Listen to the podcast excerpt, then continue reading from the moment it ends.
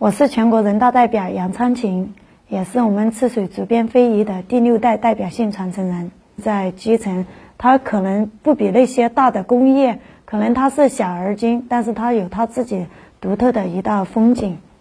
贵州省赤水市的苗族姑娘杨昌琴是贵州省级非物质文化遗产赤水竹编传承人，也是一位九零后全国人大代表。二零零七年，杨昌琴从幼师专业毕业后，放弃了公立幼儿园的工作机会，选择留在赤水学习竹编工艺，从此扎根竹乡，传承竹编非遗技艺。二零一二年，杨昌琴在家乡成立赤水市牵手竹艺发展有限公司，意为牵手更多群众共同致富奔小康。如今，在杨昌琴的带动下，上千名群众靠着竹编增收致富。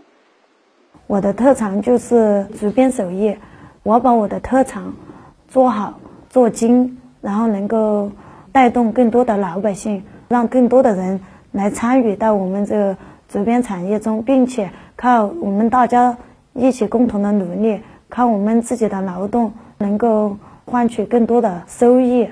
在编织教学的过程中，杨长琴开始思考如何将小小的竹编工艺品挖掘出丰富的生命力。当选第十三届全国人大代表后。杨昌琴深入走访群众，将自己的思考与社情民意相结合，形成一份份建议，获得了关注。其实他用文化去引领市场，但是要用市场来养活文化。我提议国家要成立各级的非遗的